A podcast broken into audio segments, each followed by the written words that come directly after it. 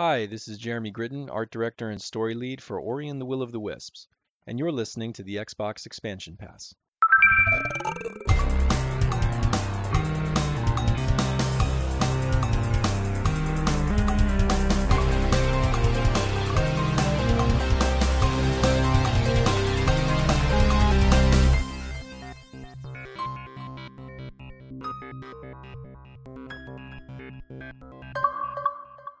Welcome, one, welcome all to episode 163 of the Xbox Expansion Pass, recorded on Saturday, February 4th, 2023. I'm your host, Luke Lore, the Insipid Ghost, joined by my co host, the intrepid Captain Logan. In this episode, we discuss the slew of live service titles that are shutting down this year. Titanfall 3 dreams appear to be dashed, and Halo Infinite's plagued existence continues as rumors of an engine change appear to be confirmed with Unreal Engine on the docket. As always, we hope you enjoy. Now, Logan, we like to start the show by offering words of kindness to those who have made our gaming weeks better. And this week, I think it's fair to say we have plenty of words of kindness to offer, uh, thanks to our new segment. But first, how are you, my friend? I'm doing good. I'm having a I'm having a really good week. This is this has been a really this is a week of news, man. But mm-hmm. we're going to be talking about that. But I'm really happy that uh, we we actually kicked off the Patreon, and and we've got a whole bunch of stuff that people are jumping onto to mm-hmm. to, to discuss. Um, but yeah, I agree. As as far as like words of kindness, I think I think we got to jump right into the Patreons, right?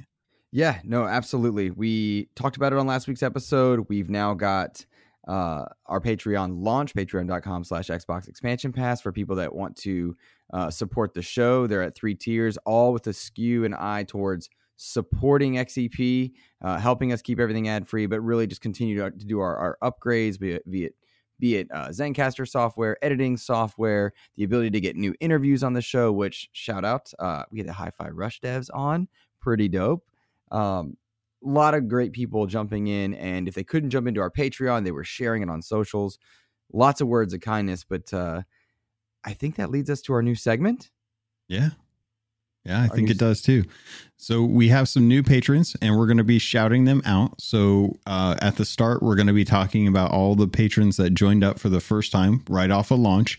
Mm-hmm. And then as we move into the, the future episodes, we'll be uh, announcing any new patrons that join us. Not to say that we don't love all of you because we do, except for, well, yeah, yeah, yeah. yeah well, I mean, he's not technically a patron, but I guess if uh, Joe decided yeah. to ever support, you know, something other than uh, himself, he would, you know, we would be able to, uh, we'd be able to call his name out.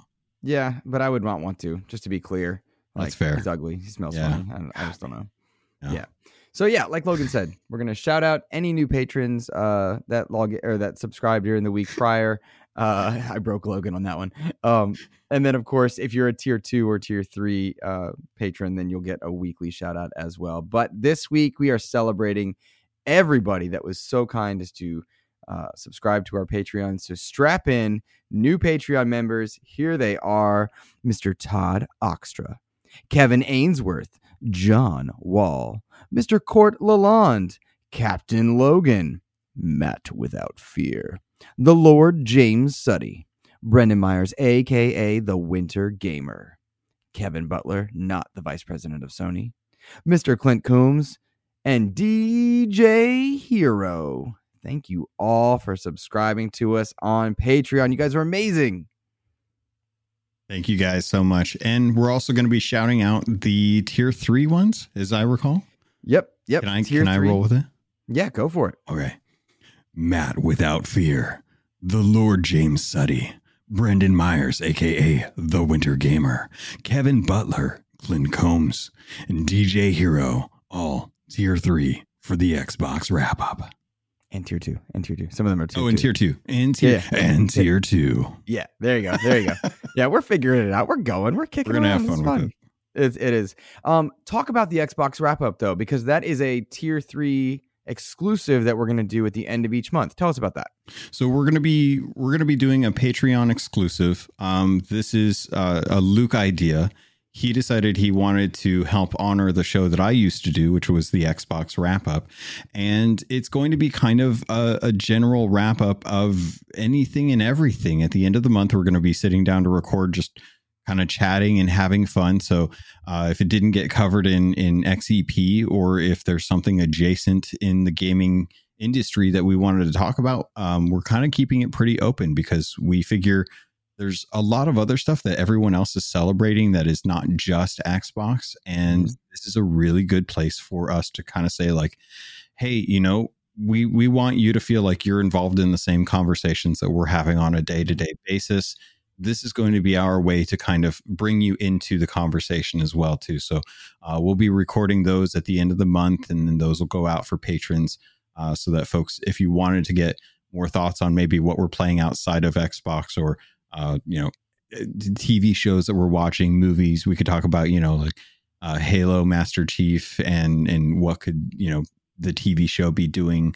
that mm-hmm. The Last of Us, you know, stuff like that. So yeah, that's going to be coming for uh, the patrons that are signed up for those tiers, um, and that way at least folks can can kind of stay, you know, have something a little extra that that you weren't necessarily anticipating, or maybe you were anticipating it. I don't know and that's the key extra. Some nothing that was XEP standard is going away. Um, yeah. everything's still there for everybody. It's, this is just a special thing for those uh, tier subscribers. And if there are things that we should change in the patreon as this is kind of a, a living and, and, new thing for us if that show should should be for two tiers or for one tier talk to us. Let us know. Give us feedback because that helps us get better and that's honestly the goal. So there yeah, we go. definitely and again, thank you for the idea because I, I was really surprised when you hit me up and was like, hey, you want to do a Patreon episode that's called the Xbox Wrap Up? And I was like, oh my God, that's brilliant. Once yeah, a month, man. it's just, it's funny. But yeah, I like it. It, it works, man. And you had a great show. And it, I know how hard it is to do a solo show. So bringing it back gives us a chance to celebrate both. So I'm stoked for that. It's like Office Max and Office Depot. Neither of them actually want to change the name to the other one, but they're just going to sit next to each other and be awkward. what a weird comparison. what a weird one. And all I do is go to the the episode of The Office where Dwight works for Office Max. That's all I do when, when you say that. That's great.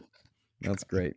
Well, look, uh, thank you to everybody that shared out uh, the Patreon, that subscribed, et cetera, et cetera. That was a big moment for us, something I was scared to do. And uh, I'm grateful because it's cool to get to read your names now. So thank you. Thank you. Thank you.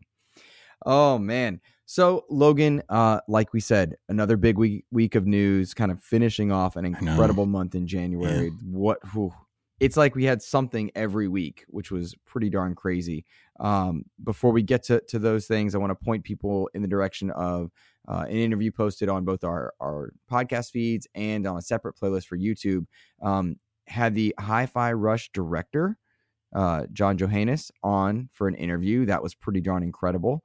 Uh, so if you're liking Hi Fi Rush or you want to hear that interview, go check that out. Really proud of that one.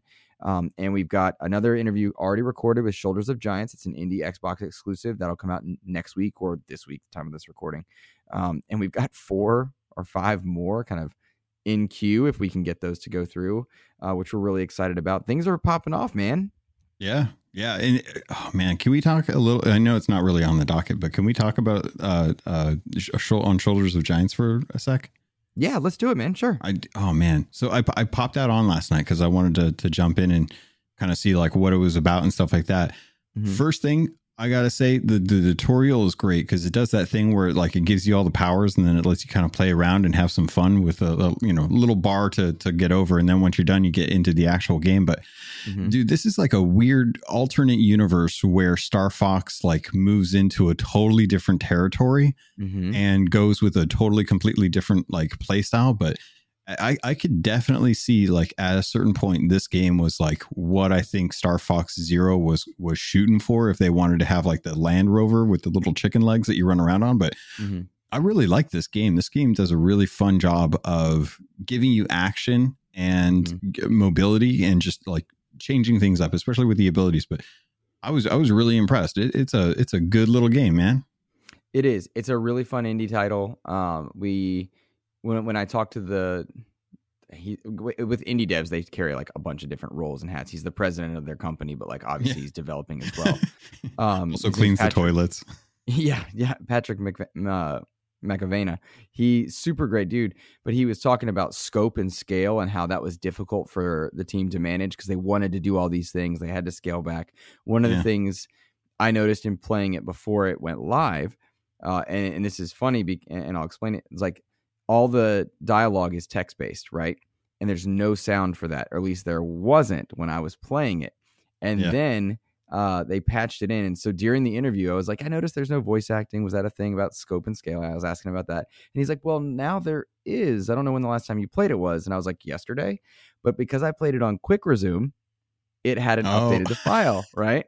So I was like, well, okay, cool. So like little gibberish, kind of similar to Star Fox. And yeah. um, it was neat to hear the scope and scale because you're right. It it feels like the ground segments of a Star Fox game mm-hmm. um, in some ways, but it's this roguelite procedural generated mech battle game with your frog on top of a mech, like weird fun. I know. it's it's zany you know? It's it's so like if you guys don't know you get a you get to run around in this giant mech and the mech has a lightsaber for for lack of a better word. Yeah. And you just you can zoom you can spin. There's like uh, uh some really good abilities that give you like the ability to uh, absorb damage and turn that into health. Um but then you get like your little frog on top of the mech that's actually piloting it. And it's like it's like what i imagine is a weird like I don't know if anyone's played Overwatch, but there's there's like the hamster in the in the robot, and right. then there's the little hamster.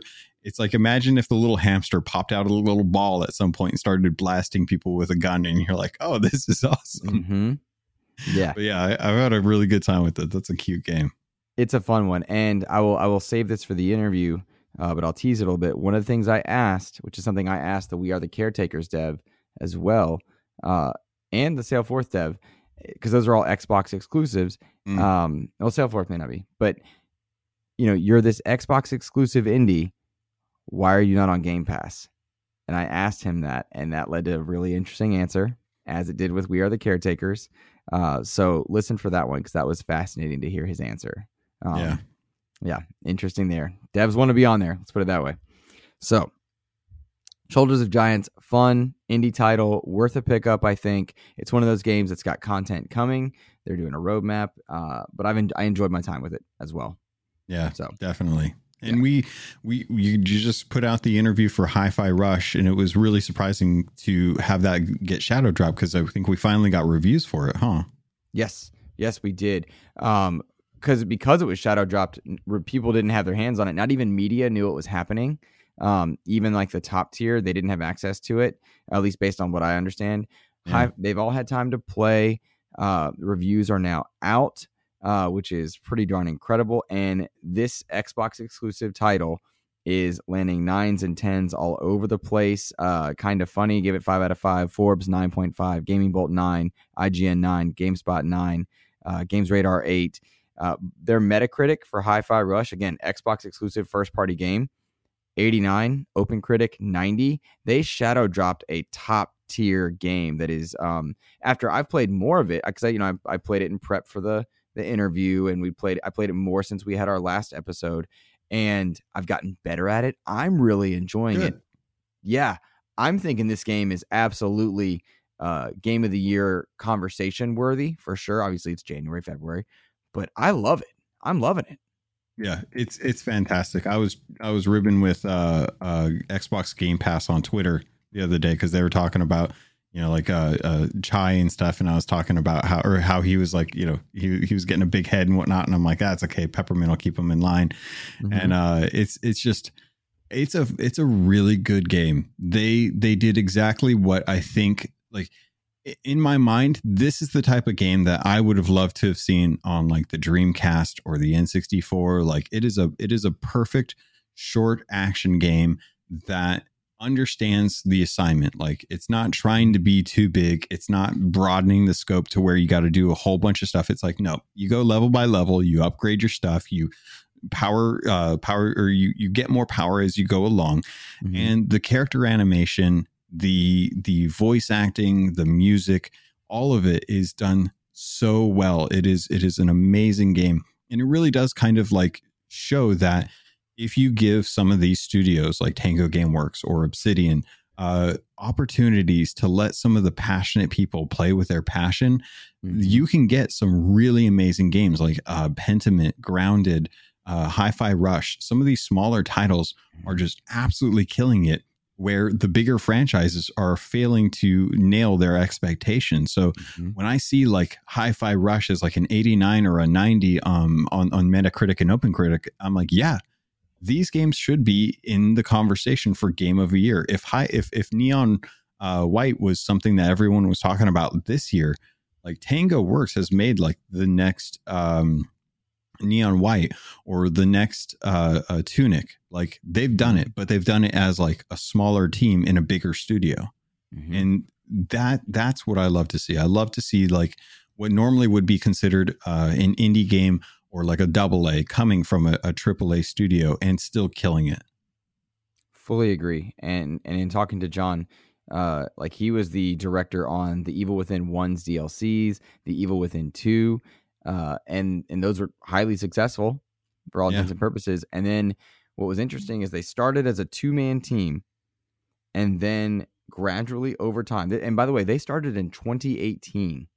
Oh so, wow! Yeah, and and John was telling me he's like I, I, was everyone was saying initially like oh it's just a Game Pass game. No, we started in 2018 before that's before Bethesda was even picked up by Microsoft, and uh, then they gradually at starting at a two man team, started pulling people from other teams at Tango, working on like Ghostwire and such, uh, and gradually grew. And now here we are with this game being shadow dropped, and it was uh, really cool to see. And again, those passions, so they come from a horror background, and yet here we are with this bright, colorful game.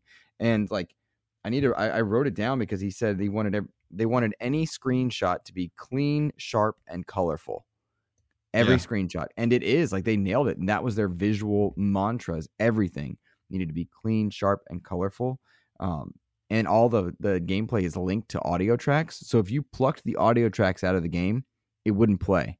That was something really cool i learned because everything is synced to the audio. Isn't that neat? Yeah. Yeah and, and that's it's it what the the the fact that the audio is so keenly tied into the actual environment it really does help with it doesn't matter which direction you're facing in the game. Like any direction you're facing if you're not listening to the actual music say you can't hear the music you can still visualize the beat. And it doesn't matter where you point the camera there's going to be something that has a beat or a rhythm along with it. So they've really taken into consideration what i think is two things about accessibility and that's having two inputs uh, two inputs of information for something that is is integral. Like if it's not visual, then it needs to be audio and uh, something that you can feel.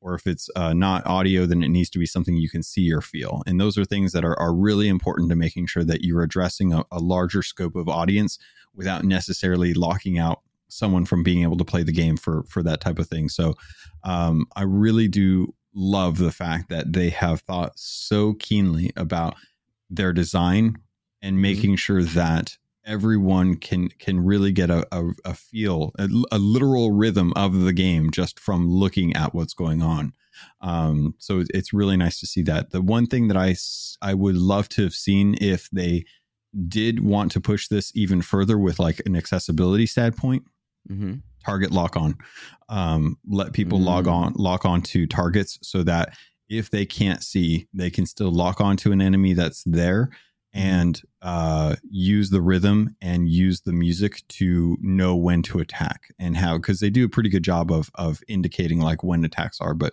there's definitely a couple things that I would love to see if Hi-Fi Rush decides to move forward with a sequel. I would love to have them start working with some accessibility uh, officers or ambassadors to see like where they can start pushing the envelope with some of those things. But man, to to have this come from a small team, much like how Grounded and Pentiment got started, mm-hmm. uh, it, it, really is impressive to see. Like you can have a AAA studio with people that aren't working on anything, and it kind of reminds me of uh, Steam, like the idea of when Steam was making games, like they had people that were working on projects and people could move their desk and, and travel to whatever team was working on a project mm-hmm. based on its popularity. And you see this within bigger studios now. So I'm really curious, like if this is a mentality where they're just like, all right, play around with something, see what you like, see what works, and if you find something that really hits, then we'll start devoting devoting uh, more resources to it and make sure that you're you're having a game that is actually fun and interesting. because mm-hmm. otherwise there's no point in working on it. That's a good point. That's a really good point, and I I wouldn't be surprised if we start hearing more of that. And I mean, obviously, we're seeing that Game Pass is a good delivery service of that uh, as well. Pentiment, Hi-Fi, etc. Um, yeah. yeah, no, I think that's. I, I bet you do see more of that, and I wonder if that lock on or whatever else isn't coming because I and many other interviewers asked John, like, you know, like you know, bumped an elbow nudge, like, you know, are we getting DLC or is there an expansion? Is there a sequel? Are we just done? Because all of those would have made sense. Any whatever they said for a high fi Rush, it would have made sense. Um, if it was just done and now we're moving on, I would have understood it. And um, always the tongue-in-cheek kind of answer of like, "We'll see, we'll see what happens." Right now, we're working on bug fixes and things like that, which makes perfect sense. But it, my money's on DLC, something small, um, new songs, it's, things like that.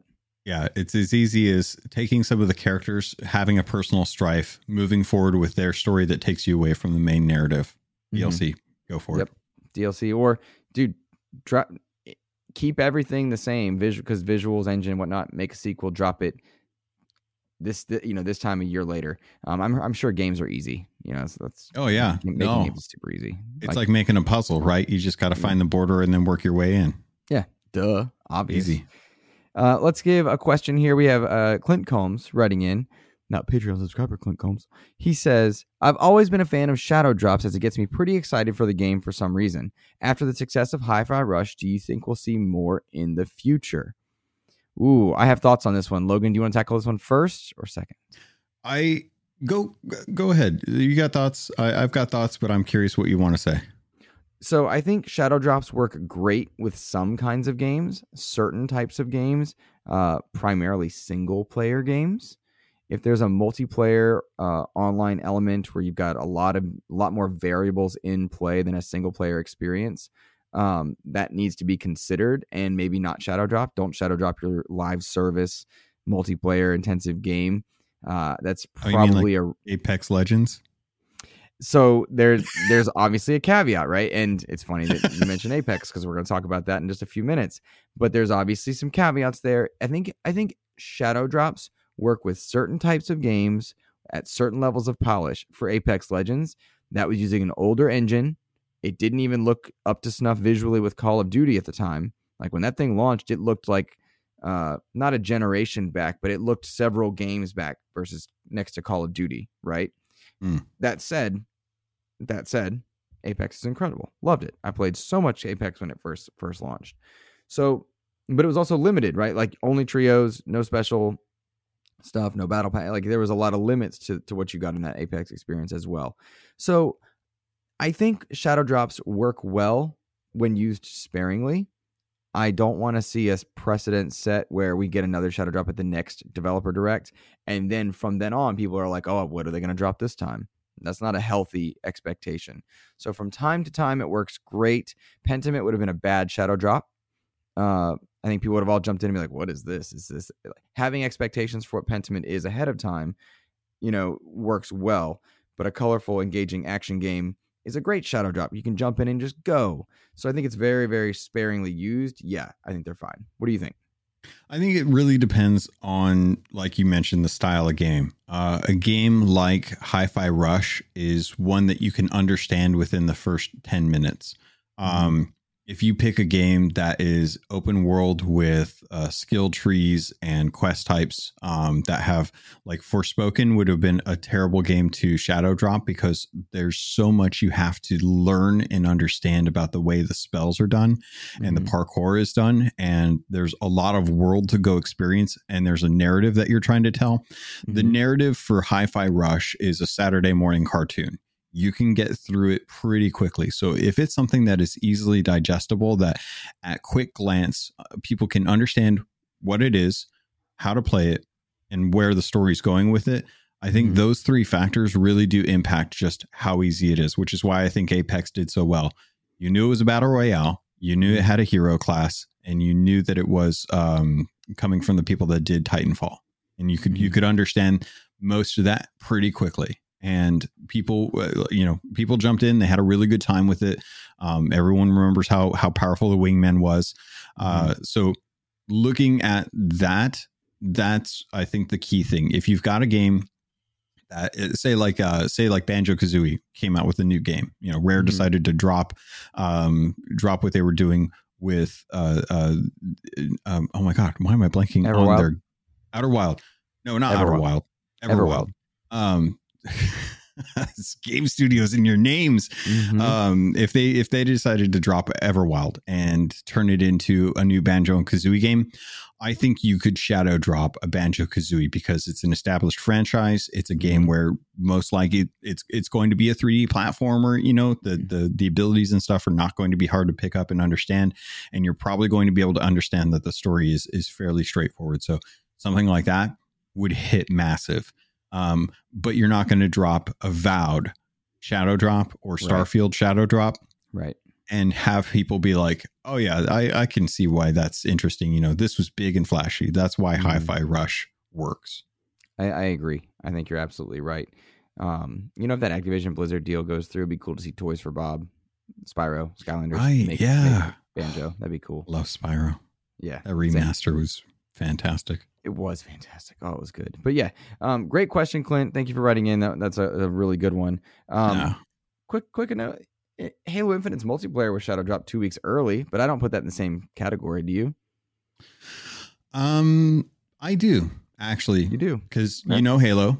You understand where it's going. There's not a story to tell, and uh, we've already had we had already had a bunch of flights. We had a flight mm-hmm. back in August, and everyone was like, "Yeah, no, this is good to go." And mm outside of the the battle pass system and the store system and the cosmetics and stuff i think it hit really really well because it was already established and and people were hungry for it. They wanted to mm be able to play it. And i think that's why it hit so well is because we already understood why halo infinite is or why halo is halo is because we're going in there with a bx uh or, or i'm sorry destiny. We're going in there with a battle rifle and we're going to get four shots and we're going to round and just capture flags. That's right. easy to understand. Yeah, fair point. Fair point. I uh I'll tell you what with Halo Infinite, I don't think you're getting any new shadow drops anytime soon.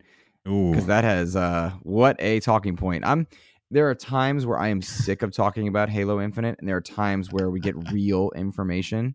Um, and it is exhausting from time to time, but uh, reports coming out from multiple sources, corroborated by multiple sources, that uh, 343i uh, kind of next to the layoffs that we talked about already. Uh, they're moving, they are moving Halo Infinite to Unreal Engine, and there's some caveats in this because they did a lot of work on that Slip Space engine.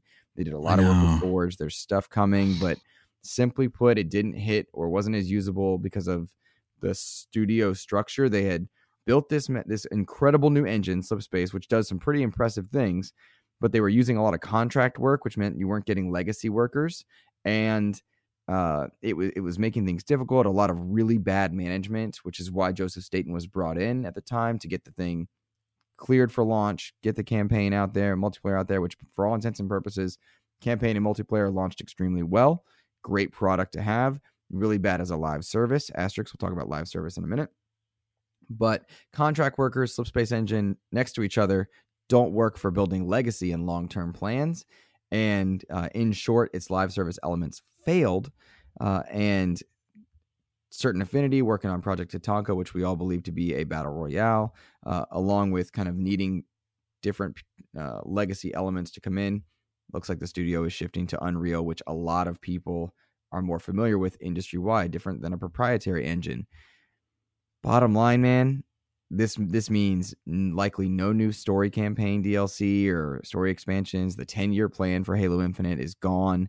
Uh, we'll see upgrades to the multiplayer side of things, which is still great for the record. Still very playable, extremely yeah. fun. I'm stoked for the Noble event next week. Uh, I'm ready, but I'm bummed at what's going on with Halo. But the idea of bringing in Unreal and uh, letting that be an engine that Halo exists on, and, and the talent, pe- the, the talent pool of people that can work with Unreal, is far more expansive. This might be the right choice for Halo long term. Where at? I I think this is a really positive move. Um, okay. I think I think they tried something. They worked really hard on it. they really wanted it to work. Um, I'm not going to blame the fact that they had multiple studios working on different parts for the, of the game because Mhm. if you look at major AAA games, a lot of them do that. Sure. Not too many uh, don't have some sort of support studio out there. Especially like take a look at uh, uh, uh, Activision Blizzard as a, as a perfect example of how many studios are working on Call of Duty, and all of them don't hit. Some of them do, and the ones that do still need help from other studios. Mhm. So I'm not going to blame that. I will 100% put the blame on the shoulders of the management because that is what their job is is to manage and they didn't. Um, Mhm. It's a real it's a real bummer that the that the cosmetics and the UI are the things that hang me up the most. Um, because I think that they I think they did I, I really do believe that 343 nailed it with MCC. I think MCC was a perfect system. And I think they just needed to take what MCC did with their armor sets and move it over to Infinite. And I think a lot of folks would have been very happy about it. All they had to do was take a lot of the, the maps and stuff that were in uh, MCC and bring those in through a cadence for Halo Infinite, and they would have been fine. People would have been happy. Um, the fact that the rumors are that Halo Infinite is moving to Unreal really makes me happy. And and and that's saying, you know, I, I know that we were planning on the 10 year thing that they that they talked about with slip space but Mhm. having it working off of unreal gives them a lot broader of scope when it comes to the available pool of, of people and engineers that know how to work on unreal and they can additionally get support over from the coalition who are Mhm. building the next gears game in unreal 5 Yes. you know, you've got so many really good studios at Microsoft that are working in Unreal, and having Halo uh, be pulled over to Unreal is something that will just offer better uh, uniform engines across the studios, and that will help with them kind of like asking for asking questions, you know, borrowing tech, things like that. Um, the question always comes into mind: Will Halo still feel like Halo Right. in Unreal? And if they can move Halo from the uh, uh oh, I'm just blanked on the name of the the engine that they were using Slip space. before Slip Space. It was a proprietary engine that I don't remember either. I can't remember what the name is. Ainsley but Bowden pops out of the sky. and He's like, Guys, Yeah. actually, it's this one. And also, he knows what it is. Uh, believe it or not, they've actually been using the yeah. Yep. Ains would know. Um, so, You but- suck. you suck, Ains. I think uh, I, I think if they can move the feel of Halo from one proprietary engine to Slipspace and still have it work, then they can they understand what makes a Halo game feel like a Halo game. And if they can do that, they can do it again. And if they can do it with Unreal, there are plenty of studios out there making first party titles in Unreal. Uh, or, or first person shooters, I should say, in Unreal that can assist with that. And I'm not Mhm. too worried. My main issue is I don't know why 343 in Halo has railed against the idea of having a battle royale when their franchise is so keenly designed to be able to do that with drop pods. You know, you've you've got perfect ways to have Spartans drop into situations. Even you don't even need the drop pod. Master Chief just falls out of things all the time. he gets out of cryo. He wakes up. He goes. He looks up. He looks down. He looks left. He looks right, and then he falls out of a ship and he goes and kills a bunch of stuff. Yep. Just Every make time. Just make that into an into a battle royale, and you're set. Yeah. So I don't know why they pushed against that for so long, but I hope Certain Affinity um, feels confident about that. If not, keep working on it. Keep pushing. Mhm. If you if you have something fun, just grab onto that and keep moving forward with it. Don't don't scrap it if it's if it's something that you you're trepidatious about because people will play it regardless and there, everyone's going to have opinions but there's always going to be a certain number of people that will jump in and, and love it you know and halo is is got that. I think i'll be very curious how do you feel about a bo- battle royale where in multiplayer the battle rifle is four shots and you're dead? How do you combat that in a battle royale? There's questions that i have. The time to kill.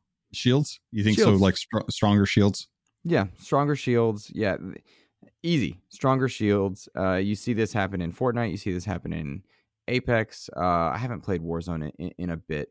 Um, they just got a new like- map too did they? Shout out. Yeah. Shout out. yeah Um, we've been most of my Call of Duty time is spent either in DMZ or Quick Play.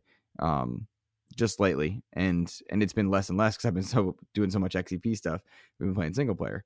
Um, but yeah, I shields, yeah, easy, easy stuff. There's a lot of uh, foundation in Halo for over shields and, and stuff like yeah. that. Um, but but I'm right with you, and and as far as like uh how Halo is just so ripe for it, I think I I pitched that idea, not just me, I'm sure, but like two three years ago when Halo Infinite was first like being mentioned, I was pitching that as an idea, and I think it's very silly that they avoided battle royale. The only BR is the battle royale. That's a dumb thing to say, um, but I think that got memed. Also, I'm sure that was just an in the moment comment. Um, but I went through stages of grief with this news, and I'm no longer ups- uh, I'm no longer like I'm exhausted from from being upset about Halo mm. Infinite because I love Halo. I love Halo Infinite. It, to me, it is yeah. the my second favorite Halo. Halo Infinite. I really love it. Um, yeah, I'd say four Reach. Uh, sorry, four Infinite and Reach. At any given moment, I fluctuate between one, two, and three for those for different reasons. Um, I'll just, agree but, with two of the three. Yeah. Um, and so, all right, different different conversation. We'll put that in the Xbox wrap up. Um, but you know what I mean? Like I, uh, side note, just live on air here. We should start a doc for the Xbox wrap up to be specific. Oh yeah, we should. I'm gonna do yeah. that. I'm um, do that right we'll now. rank the Halo games. Uh, so I love Halo Infinite, and the dream that is dashed by kind of this move really sucks because I wanted more of that story. I wanted more of that ring. I'm sure we'll get it in Unreal, but I really wanted more. And I'm a little frustrated by why it hasn't just happened. Why can't you just drop scorpions in more often to the world or, or augment the world? Just little stuff. It seems strange, but um, I'm no longer the energy spent on being upset. Gone. I'm done with it. I I love Halo Infinite for what it is. I'm gonna enjoy it, and I'm just moving on from it. I've watched the Snyderverse and DC Studios put me through the ringer um, I've watched Halo do this. Titanfall has done this, which we'll talk about in a moment. Sometimes I just love things that don't work, and it's like, oh, maybe it's just me. Maybe it's just me. But I can't put the energy into being upset anymore because there's so much else to enjoy. Maybe that's part of the hashtag find the fun element. But uh, I'm stoked for Unreal and Halo. I yeah. really am. I want this to be a thing. I'm excited to enjoy more multiplayer stuff for Infinite to come. The Noble event has me stoked. I can finally get that shoulder piece I wanted. Um, and that's just weird niche it's stuff. Wolf one, right? Not the Wolf one. It's uh, from Noble Team, uh, Noble One Carter. It's a it's a plate. It's just a plate that sits up a little higher, but it oh, looks it's the so Zavala plate, right? I don't know what the name is. Oh my god, I'm, I'm sorry, buddy. Destiny fans. You understand? You'll get back okay. to me and let me know. Okay. I don't know. Enough. I don't remember the Noble team that well, but I know Zavala's shoulder plates. Gotcha. Fair enough. Fair enough. But I'm just I'm stoked. I, I I think actually you're right from what I re- vaguely remember. I gotta look this up now. Of. Um, but yeah, bottom line, I'm over being upset. Um, and I'm looking at at Halo Infinite and is now a multiplayer only event worth a campaign that I can enjoy with my buddies. I am curious to see what the Forge PVE modes PVE modes mean. That is something I'm excited for. Moans, yeah. Ooh, uh, but I do want PVE with Halo back. Yeah, I love that. Yeah. And so if Forge can deliver it, which it can, I'm excited to see what that what happens there. But I'm done being angry. I I yeah. needed I had to let it go. Simple as that. I was um, I was very happy because I just I just finished all of the campaign co-op achievements with my buddy Caleb.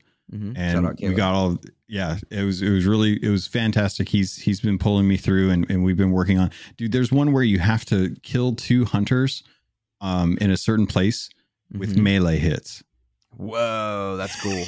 so we were like timing it out, but yeah, it, the the campaign co-op uh, ones were pretty fun to to kind of work through. But yeah, I'm I'm ready for more story. Um, I I hate the idea that it's going to be a while before we get more, but man, if they if they toss out a battle royale for Halo, I think that'll be a really fun thing to play around with.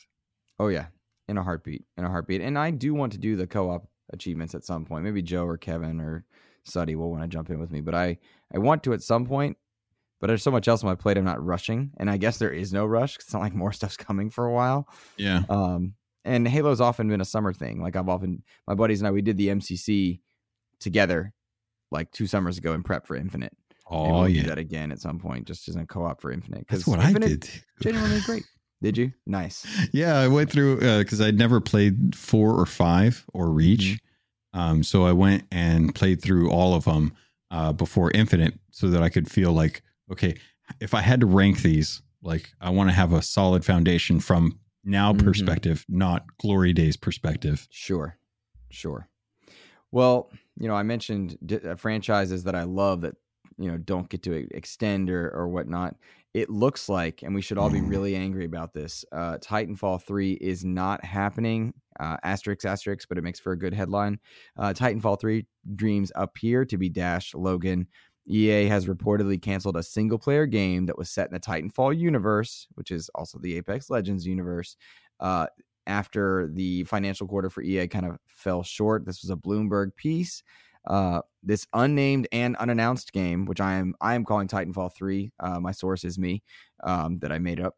it was codenamed Titanfall Legends. Lame. Uh, was reportedly uh, canceled, and the lead designer left in early 2022. Uh, it, the development had consisted of roughly 50 people, and EA is now helping them find roles within the company. I'm bummed about this because Titanfall has been done dirty so many times over. They had a really good mobile game canceled. They had uh I really loved that game by the way. Um they really had Titanfall 2 was just incredible. Titanfall 1 launched on the much maligned Xbox One, but it was really good. Uh, Titanfall 2 was just such an incredible experience that they, for some reason, meshed between the new newest Battlefield and the newest Call of Duty. Why? Why? Uh, and it just it boggles my mind because respawn doesn't miss. Bottom line, man, it sucks. It sounds like Titanfall 3 is further out and a ways off, and I don't know why, because Titanfall 2 is routinely considered one of the best FPS games ever made, and it's always on sale for four bucks. And it's just like, what's going on here, man? What's going on? Yeah. I it's a bummer, but I'm always of the mindset that if something's not working and you're mm-hmm. not in, in a game just it's not working, I would much rather them decide like, okay, it's not working. It's it sucks that we have to do this. Like I've I've been here. I've lived through this. This is StarCraft Ghost for me. Like I wanted StarCraft Ghost. I didn't get StarCraft Ghost, but you know what? I could live with not having StarCraft Ghost because mm-hmm. if it got canceled, then either two things happened. One, the studio couldn't manage themselves well enough and they just had to had to scrap it because it was taking too much resources, which it doesn't sound like this was the case. Um, it sounds like there was something else because they had 50 people working on this. Mm-hmm. And most of them are hopefully getting uh, pushed over to different roles. Um, mm-hmm. Hopefully, they're not being let go. That would suck. Mm-hmm. But if if you have something, or, or the the other thing is it, it, it's it's just not fun. It's just yeah. not a good game. And if it's not a good game, then yeah, you could you could slap whatever name you want on that, and people are going to be like, "Oh no, it's so bad. I want this game." And it's like, look, I want a Titanfall three too. I would mm-hmm. love to have a Titanfall three. I would love to have a Titanfall that was in the Transformers universe, where I'm working with Optimus Prime and he's throwing me from Autobot to Autobot to get to a Decepticon. Like, I would love to play that game, but Damn, that sounds cool. I was mad at you at first, like, don't take my Titanfall away. And then I'm like, that sounds pretty cool. That's, That's very mean. All right. But I, I would love to have a Titanfall 3, but I only want a Titanfall 3 if the studio that's working on it feels like it will be the natural successor to Titanfall 2.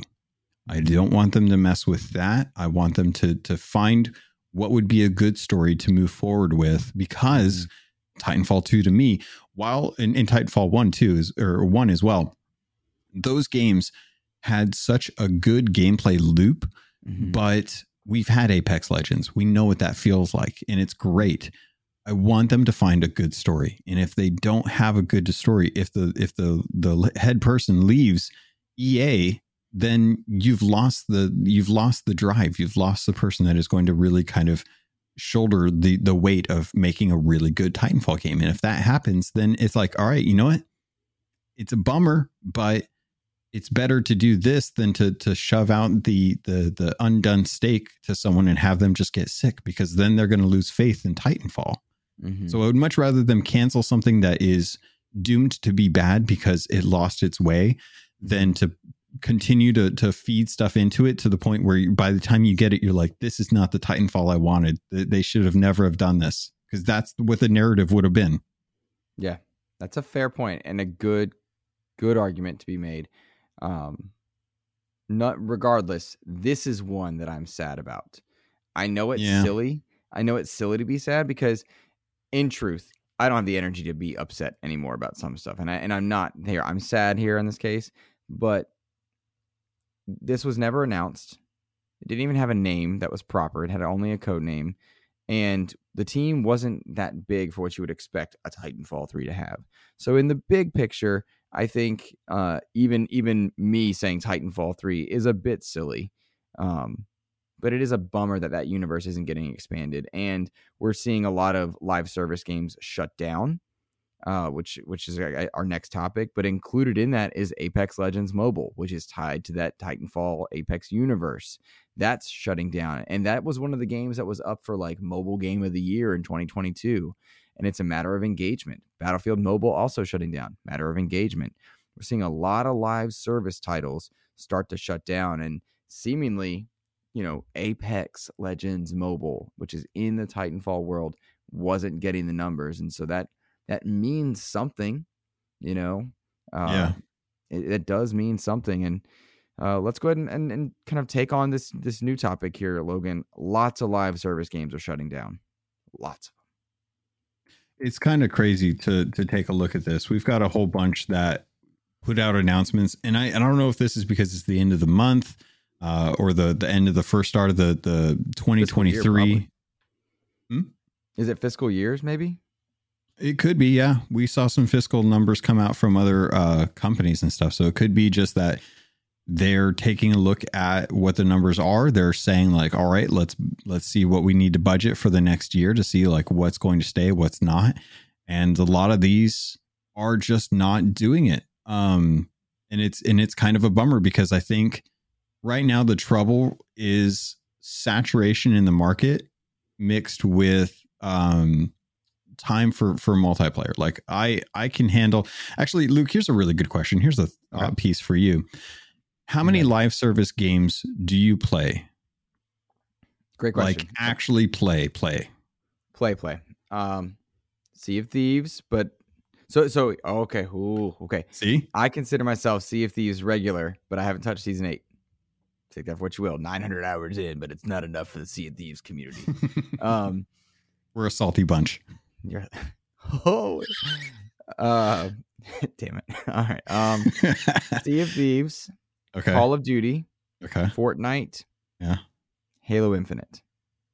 Four. Four. How many? How many of those four do you cap out in the season pass consistently? Halo Infinite, Call of Duty, Fortnite. And when I play Sea of Thieves, Sea of Thieves, like it's not hard to cap a battle pass these days. No, but I would I would say that that is that is, that is the level of engagement that live services are asking for. Sure. So for me, I I play I play Call of Duty, um, mm-hmm. I play Fortnite, I play Sea of Thieves, I play Destiny 2, mm-hmm. and I think that's it. So I've got my 4 mm-hmm. Um, and and out of those, only two of them get capped on a consistent basis. And, and I would say my four, at least one suffers due to the others. Yeah. So I think, and, and and this is with the caveat that it's like I'm trying to also put in single player games into this. Like I'm trying to work through single player content that I that I go for on a regular basis. And then there's games where I've already capped out the season pass and I still continue to play them because that's just a, a game that I really love to play. Mm-hmm. But I think that what we're seeing here is the games that are just not as good as other live service games are the ones that are getting shut down. And they're the ones that, you know, if they were a single player game, they would have not sold nearly as well as others. And it's not that these are, are bad games. I think it's just there's a time limit to when you have to s- decide when a live service game is going to find its end of life. And eh, like, for example, Avengers they stuck with it a lot longer than I thought they were going to. And that could have been contracts, it could have been passion, it could have been, you know, moving between uh the you know teams and seeing like who's going to be able to work on what, how many people mm-hmm. do you actually need to kind of sustain this kind of thing. And I wonder like with a studio who's going all in with like a um Rumbleverse or Knockout City, like mm-hmm. that's their game and if it's not working, there's there's a bleed timer, right? You know, like right. there's only so much cash you can bleed before you have to say we've hit the point where we're running up against the amount of money that we need to be able to make something new. Once mm-hmm. you hit that point, you have to decide, all right, we're going to kill this because we only have enough money to be able to make the next thing because this isn't doing as well as we wanted. It reminds me of when Cliff Bleszinski's game was, was rolling out there. I forget the name of it at this time, but but it Lawbreakers, Lawbreakers. Yeah. Um, and there were a couple others that were like, all right, we're going to shift to battle royale. Like that was their last ditch effort to survive because those teams were all in on those games. But the the landscape is more and more competitive. I don't know how how much subscription services and free to play free to play elements play a factor here, but like Rumbleverse, it's a barely half a year after its launch. It launched on August 11th, 2022. That's shutting down. And Iron Galaxy, a respected studio, but they're now they're now refunding people um, and it goes offline February 28th. That's quick. Yeah. Um, Knockout City, uh, that game is shutting down while it's in season nine, so cool. Uh, you know that made, made it pretty well, but it's shutting down on June 6th. Uh, season nine launches on on February 28th. Knockout City's going away. You mentioned Avengers, that's going away. Uh, Xbox exclusive, uh, but not at all promoted. Crossfire X, which was made by Smilegate, which had a single player element, by the way, made from Remedy. Uh, yeah. That was probably the best part of that very generic and bland shooter.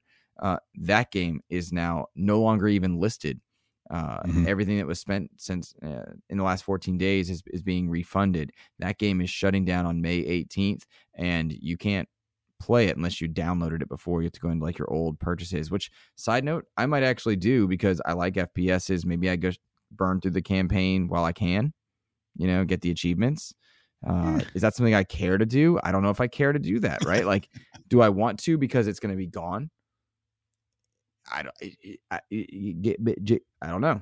You know what I mean? Like, what's the right answer? Game preservation is important to me. I love playing old games. That ties into our Xbox 360 topic, but it's going away. These games keep getting shut down and I think it's a matter of kind of like what you said. There's a lot of competition in those realms. And if you're not among the top, and even if you are among the top, like, are you getting enough to get your returns? That's a tough thing to figure out. And in a world where free to play and subscription services can augment how many players you get out the gate, um, are you delivering?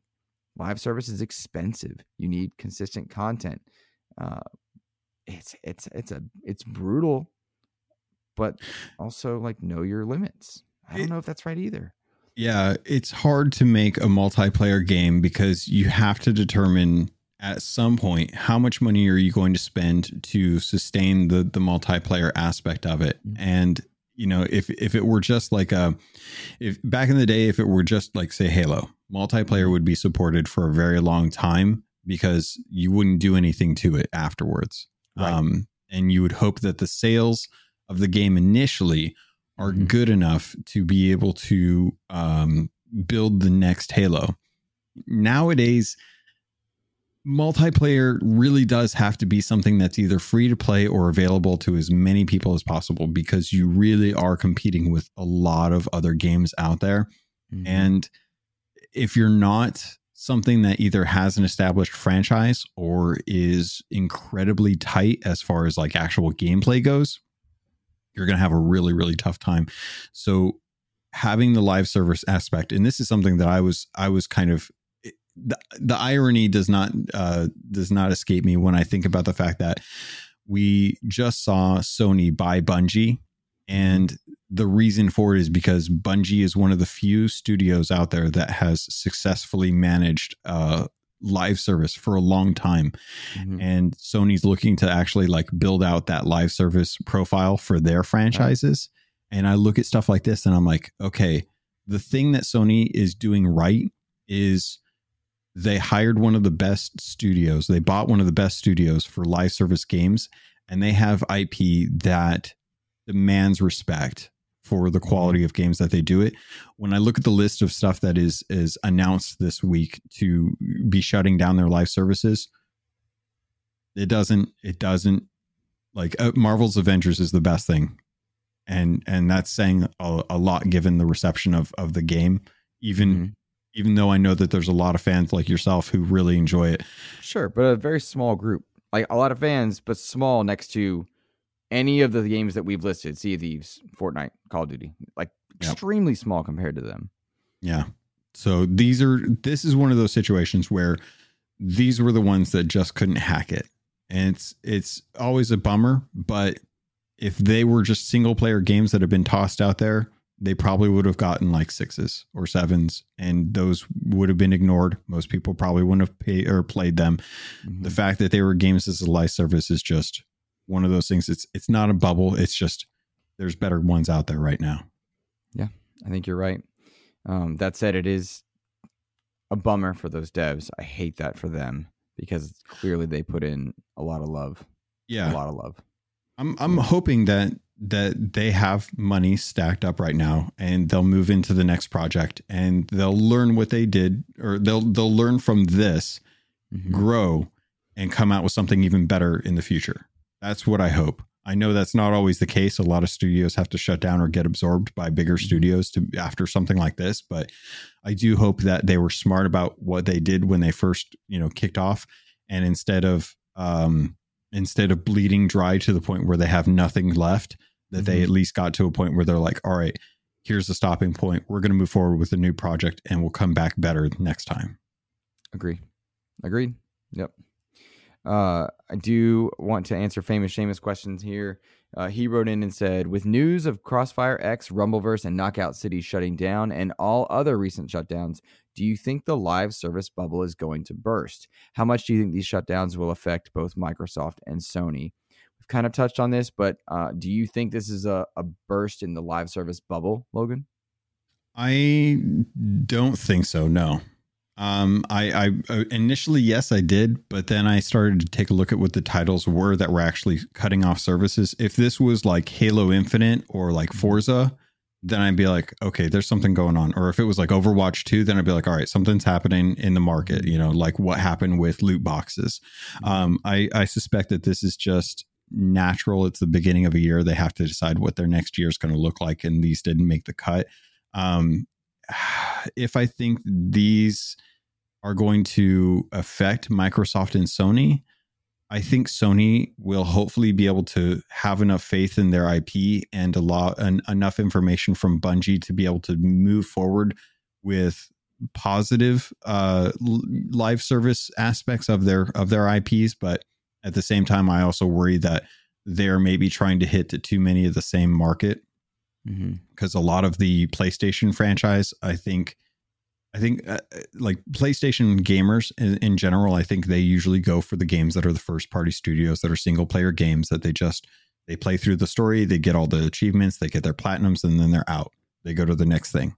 Mm-hmm. I don't know if they're ready for live service. Microsoft fans, I think we're good. We'll hop between whatever we've got installed or whatever we can cloud stream um, with Game Pass. It's it's like perfect. We're we're used to this. So I don't mm-hmm. think it's going to affect Microsoft at all. I think if anything, Microsoft should definitely take a look at what these games didn't do and how to apply that, uh, how to apply the opposite to their games as they move forward. So that way, Gears uh, Six is is fantastic and has an amazing live service to it. Mm-hmm. Um, I hope that you know whatever Everwild is going to be is is is planning on doing something like this. Like Sea of Thieves was their first live service. They've gone through a lot of growing pains and learned a lot, but that game is still thriving because the loop is good.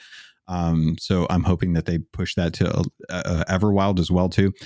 I don't think Microsoft's too worried about it, but I do think that people will start to pick and choose. And I think four to five games as a service is about as much as most people will, will be able to play. Fair. I think you're right. I think you're exactly right. I think that number is a sweet spot.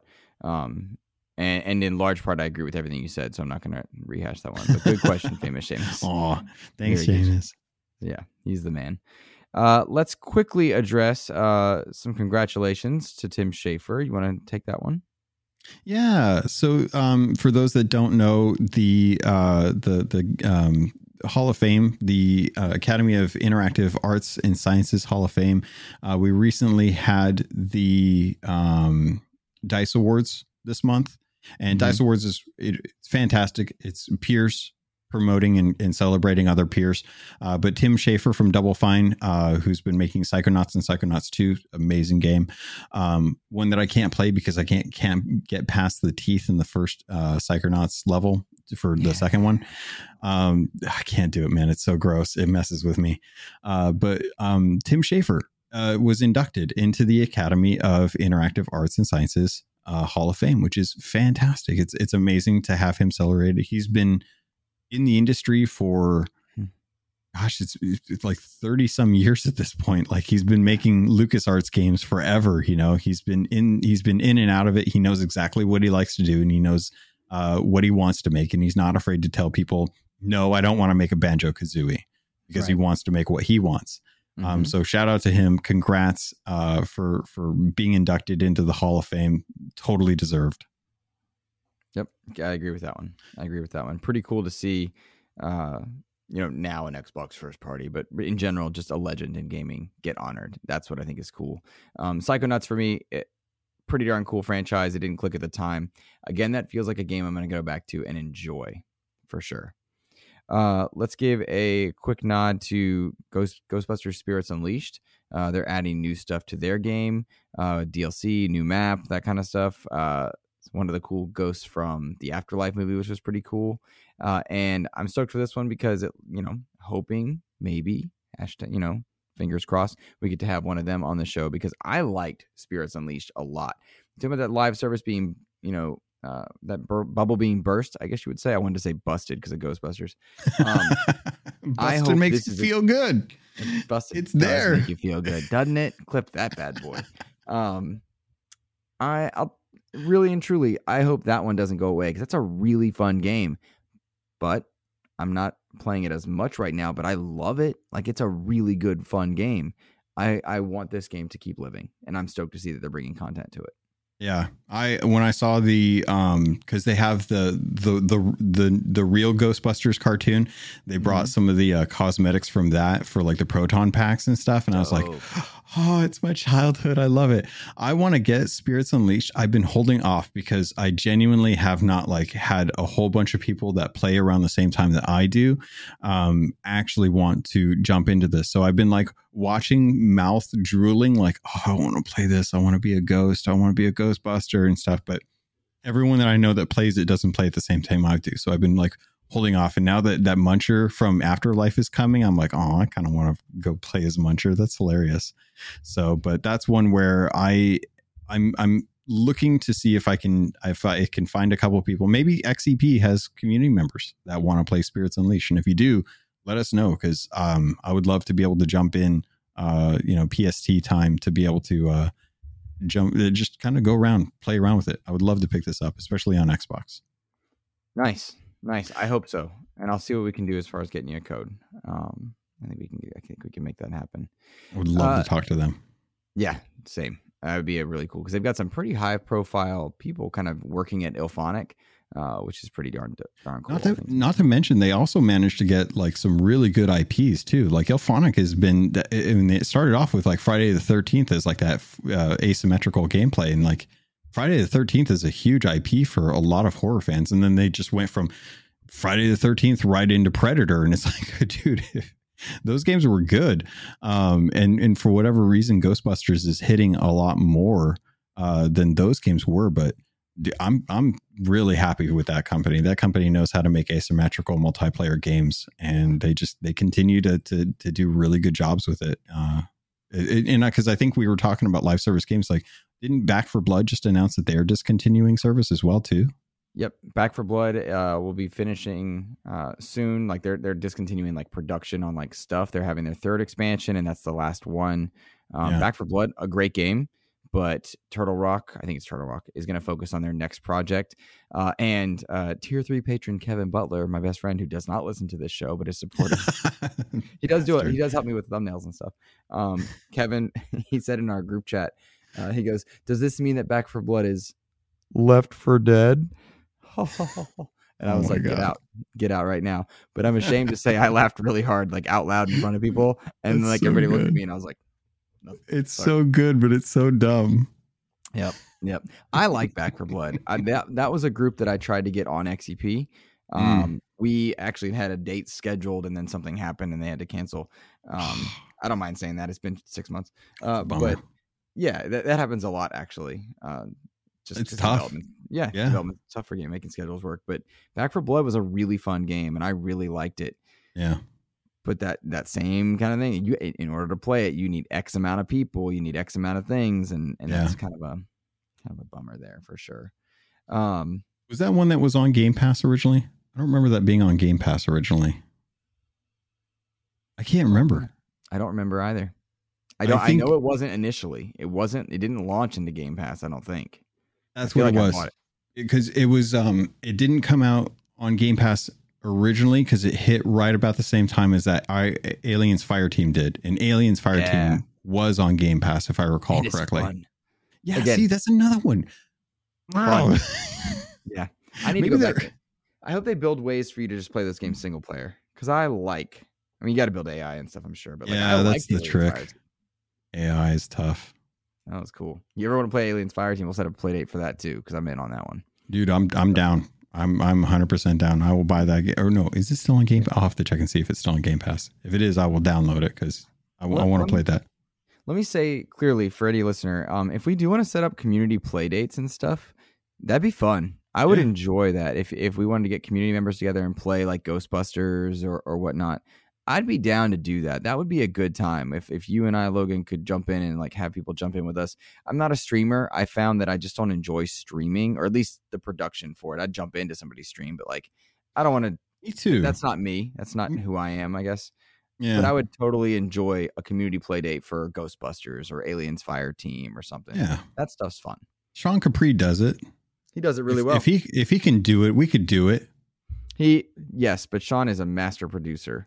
Um, yeah, you got to say that carefully. um, but he's he's a great producer of content, and um, Carpool Gaming like they have a great community there too. They do. Um, so yeah, I mean, but he has a set schedule and stuff. I just found that that's not me. Like I I'm not the guy that can do the set schedule every time all the time. But if we set a date, I mean, I'll throw that in the XEP calendar and and we'll make it happen. So it'd be fun. Let us yeah. know. Let us know for real. Yeah, yeah, we really enjoy that. Logan, uh, Xbox 360 Marketplace is losing titles. We should all panic and run for the hills for this one. Uh, I was worried. I, I'm I find this interesting because I'm I'm hearing mixed things, and you might have to correct me on this one. Okay. Uh, removals are starting on the seventh of February.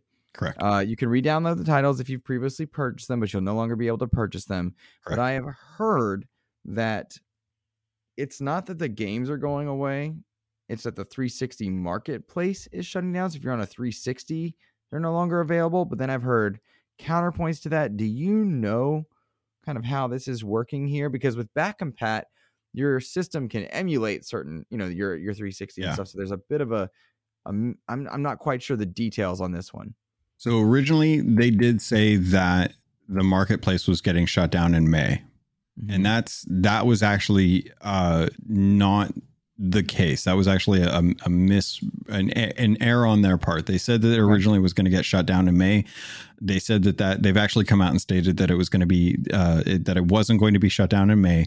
Um, that was just kind of what the original thing said. But yeah, starting February seventh, which is like three days. Um, a host of games are actually going to be removed from the Xbox 360 marketplace if you've mm-hmm. bought these games, you can still re-download them, like you mentioned, um, but they're still going to be made available for the Xbox One and for the Xbox uh, Series S and X marketplaces, and they are backwards compat too. So even if you have these games on the 360, if you move forward to an Xbox One, I, I, I will not kid you. My my brother-in-law has uh, recently bought an Xbox 360 as their new console, not like as a I want to go back to play old games. It's like they they're they're starting with the Xbox 360. I don't know why they went 360 and they didn't go one. I blame the naming conventions, um, mm-hmm. but I got to let him know about this because things that are actually some pretty good. There's a lot of games, but like Assassin's Creed games are getting pulled off. Uh, Blue Dragons getting pulled off. Call of Duty stuff is getting pulled off. Castle Crashers, which has never gotten a physical release that I know of, uh, mm-hmm. uh, is getting pulled off um, Counter Strike, Dark Souls, Darksiders, Far Cry, Jet Set Radio, the aforementioned Left 4 Dead and Left 4 Dead 2 are getting mm-hmm. pulled off. uh, Limbo, Mass Effect 2, Peggle, mm-hmm. uh, Prince of Persia, um, the Sega the Vintage versions. We should clarify. because Some of these yes. have Xbox One versions, which are Series S and X versions by, by yep. default. Some of these have Xbox One, but we're talking about the 360 versions. Yeah, if if and and that's the other thing too is is with all of these 360 versions, you can still use the physical copies if you have those. So if you have the discs for these, you can still put those into your 360 or one or series system. They'll all still play. That's 100% the case, but they're just taking them off of the ability to buy them. Um, like you can still play them whenever you want, uh, but as far as being able to purchase them, they're removing this the same way that Nintendo is is shutting down like the a lot of games for their 3DS library and their Wii U library and stuff. Like we're just losing the ability to continue to purchase them. But um, if if this is something where some of these are locked to the Xbox 360 and they never got a, a physical release, I would recommend going in just to buy them just to have on your account since you'll be able to re-download them at any point or at least until the foreseeable future when they said that they can't do that anymore. Mm-hmm. but at least that way some of you guys that are, are fans of, of keeping games like game preservation is a very big deal. I very much support that. Uh, make sure that you're getting in there in the next couple days to see like if there's something you want to buy. Hopefully, you, you guys have already heard about this, and this is a, a no brainer, or this may not even affect you because it's the 360. It's mm-hmm. it's even it's you know we're two generations removed from it at this point, and it's not even a, a thought in your mind. But I know a lot of people were upset when Halo 3 shut down their multiplayer servers. There were still a bunch of people that were still playing on those. Um, they had like a, I know, right? Like I, I don't know who's playing on a 360 outside of my brother-in-law right now, but if if this impacts you, act fast. Make sure that you're looking to see like what are the resale values uh, for for the used copies of the physical editions. What games didn't get physical releases? Do some due diligence. Make sure you're not missing out on these going away because once they take them off the microplay or the the the the marketplace, we mm-hmm. can't purchase them anymore. Yep, that's a good point. Oh, okay. All right. So let's go into some listener questions uh, and then wrap up, my friend. This first one, this one comes uh, for you from Mr. Rune Came. It says, Question for the captain. What are some things in Sea of Thieves? Uh, that's some things to do in Sea of Thieves when you just want to jump in for a quick session with some friends and you don't have more than, say, an hour. Is it even worth playing for such short sessions? I love the game, but I always feel like Sea of Thieves demands some proper time to really shine, so my group doesn't play it as much as we like because of life, time, lack of thereof. Uh, help us figure out how to play more Sea of Thieves without being hardcore. Help Rune out. Hardcore is a is a is a that's a gray word for me. Um, I I totally understand. that came out in such a way that I did not anticipate. I meant I'm not even going to try and explain what I meant by that. Um, God, now you got me. That's Man, not what I, I meant. Someone clips it. I no, don't do Clip it. Clip it so I can don't put it on Instagram. It. Do um, it. that is not what I meant. Uh, no. So, uh, I'm sorry, Luke. Son of a gun. Um, it depends on what you mean by hardcore. Do you mean like getting sweaty, doing PvP stuff like that? Like if that if that's what hardcore means to you, then I will I will uh, pull away from the hourglass conversation and focus more on adventure. Um, if you only have an hour to play with your friends and you want to jump into Sea of Thieves, first thing, don't grab supplies on the island. Screw that. Just go grab your ship. They've got more supplies on them now. Just go out, raise anchor, drop sails, go out. Don't worry about getting supplies. Don't worry about buying crates or anything like that.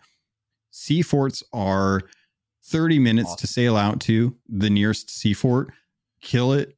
Uh, and this is from a solo perspective too, because this is my lunch break, and I have a ship that's called just on lunch break.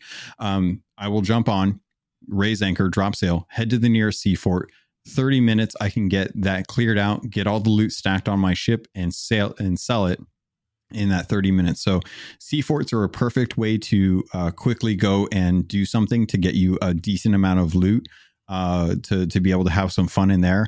Um, you, if you've got a captain ship, you have access to different levels of voyages. So uh, buy some low level voyages, buy some high level voyages. When you only have about an hour or so to do, um, jump on your captain ship, raise anchor, don't grab supplies, throw down one of the lower uh, lower level voyages, go out, knock it out, get the completions, get the miles, and then come back, turn it in real simple, real easy. You just have to.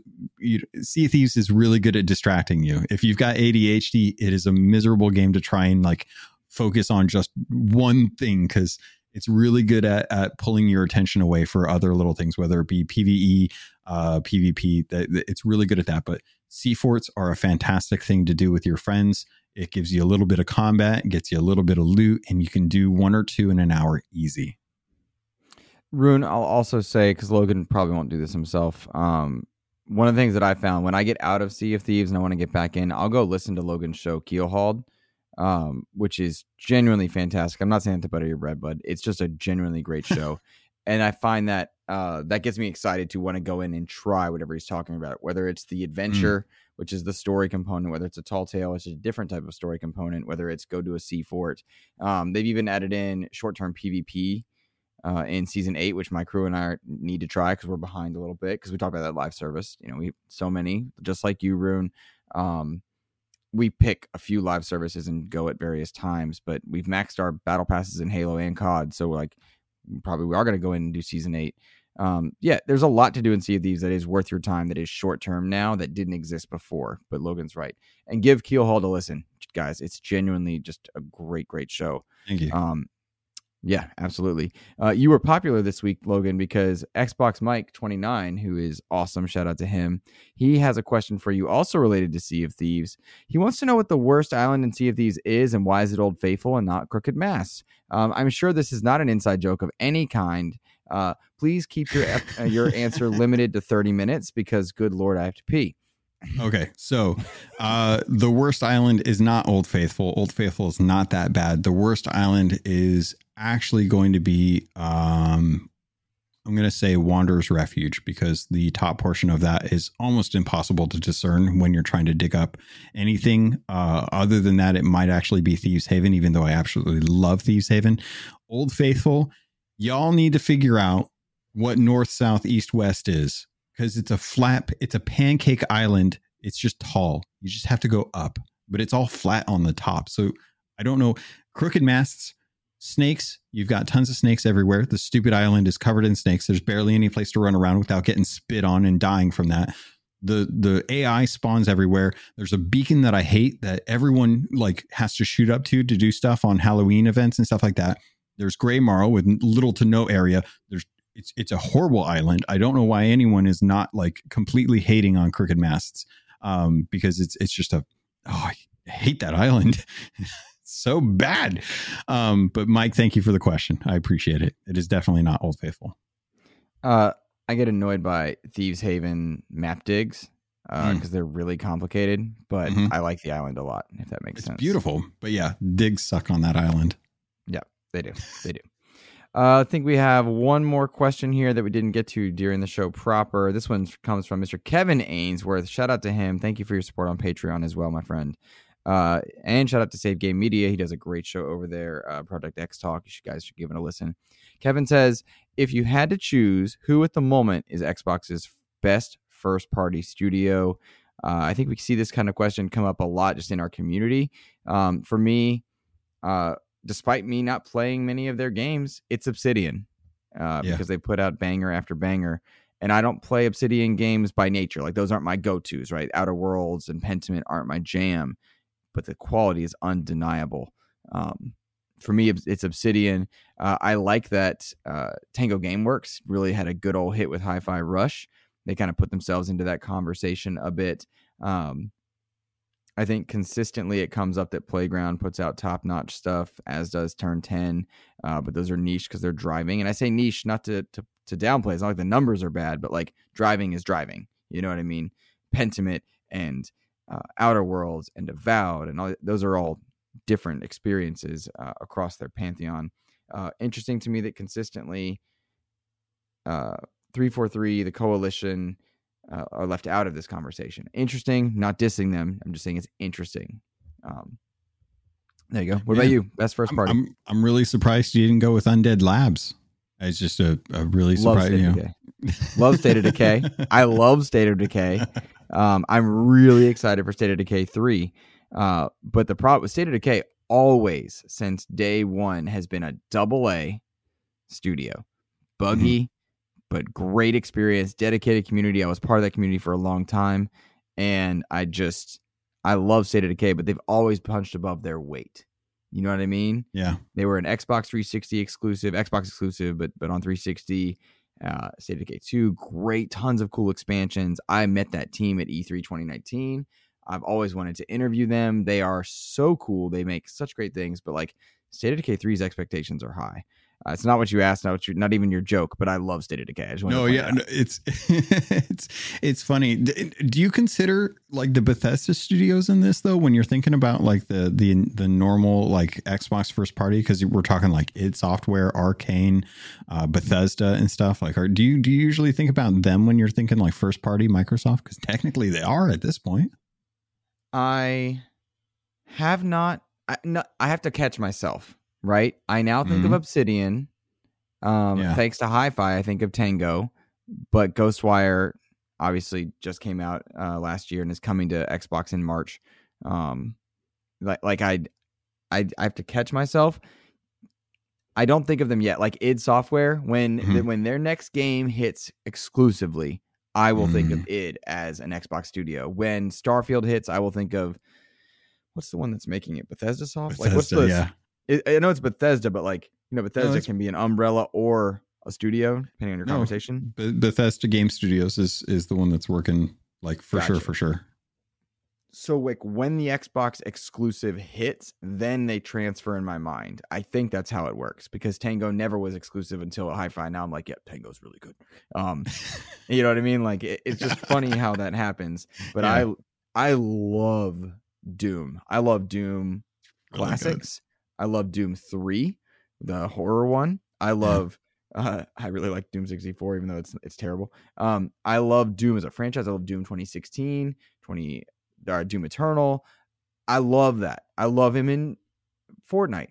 When we get the X- Xbox exclusive version, suddenly it will be an Xbox Studio for me, but it's not right now. Interesting. Okay. But I'll tell you what, uh, it's a damn travesty that in Halo Infinite, Hello Live Service Team, why don't we have Doom uh, Doomslayer armor? Why doesn't that happen? Why don't we have uh, Gears armor in in Halo? Make that happen, yo. You want money, you want re- return, you want engagement. Bring that shit. Cross pollination. Cross pollination. Yeah, do it. Do it. What is your uh, deal? Yeah.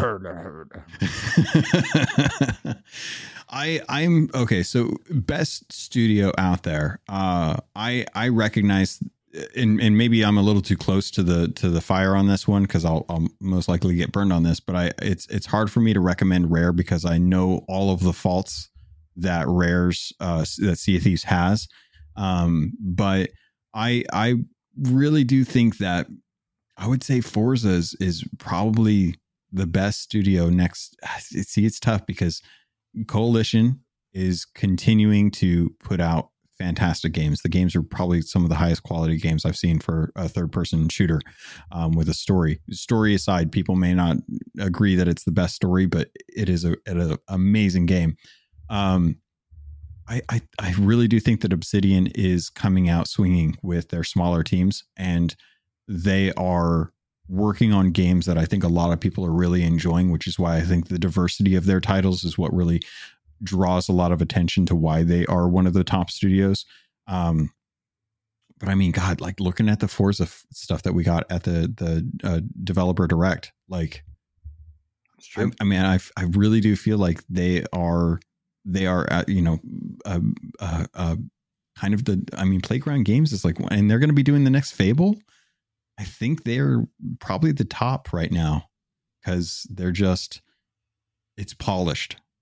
It's it is nothing but polished. Nothing but I agree with you, but I think until you break the mold of just racing, you don't get into that conversation, even if that's not a fair thing. I don't okay. think that's a fair thing. I have to point out because Gears is just doing Gears. Halo is just doing Halo. Mm-hmm. If those were if those were you know absolute killers in the marketplace, would you have the same perspective or is it biased? Because it's racing. I, I think it's biased with racing, but I also think it's reality. And I don't know that I'm I'm not trying to, to lament them because God knows I love Forza, right? Yeah. Uh, it's not me lamenting. I'm thinking of mind share amongst the people. Maybe I'm out, off base though. Like then again, that's a listeners write in and tell me. But like, do people outside of my community, what I'm seeing on my timelines, do they think of of Turn Ten or Playground as the elite of the Xbox, or do they think of them as incredible racing studios? You see what I'm saying? Like oh, I don't such know. A, such a dig. It's such a subtext. It is. A, it's a it's a douchey dig, and I don't like it. Like I'm not I'm not advocating the position. I'm saying I think wrong. that's what happens. Yeah, like game of the year conversations, right? Oh, oh don't get don't get into the game of the year but discussions. You, but you're not wrong, and I hate that.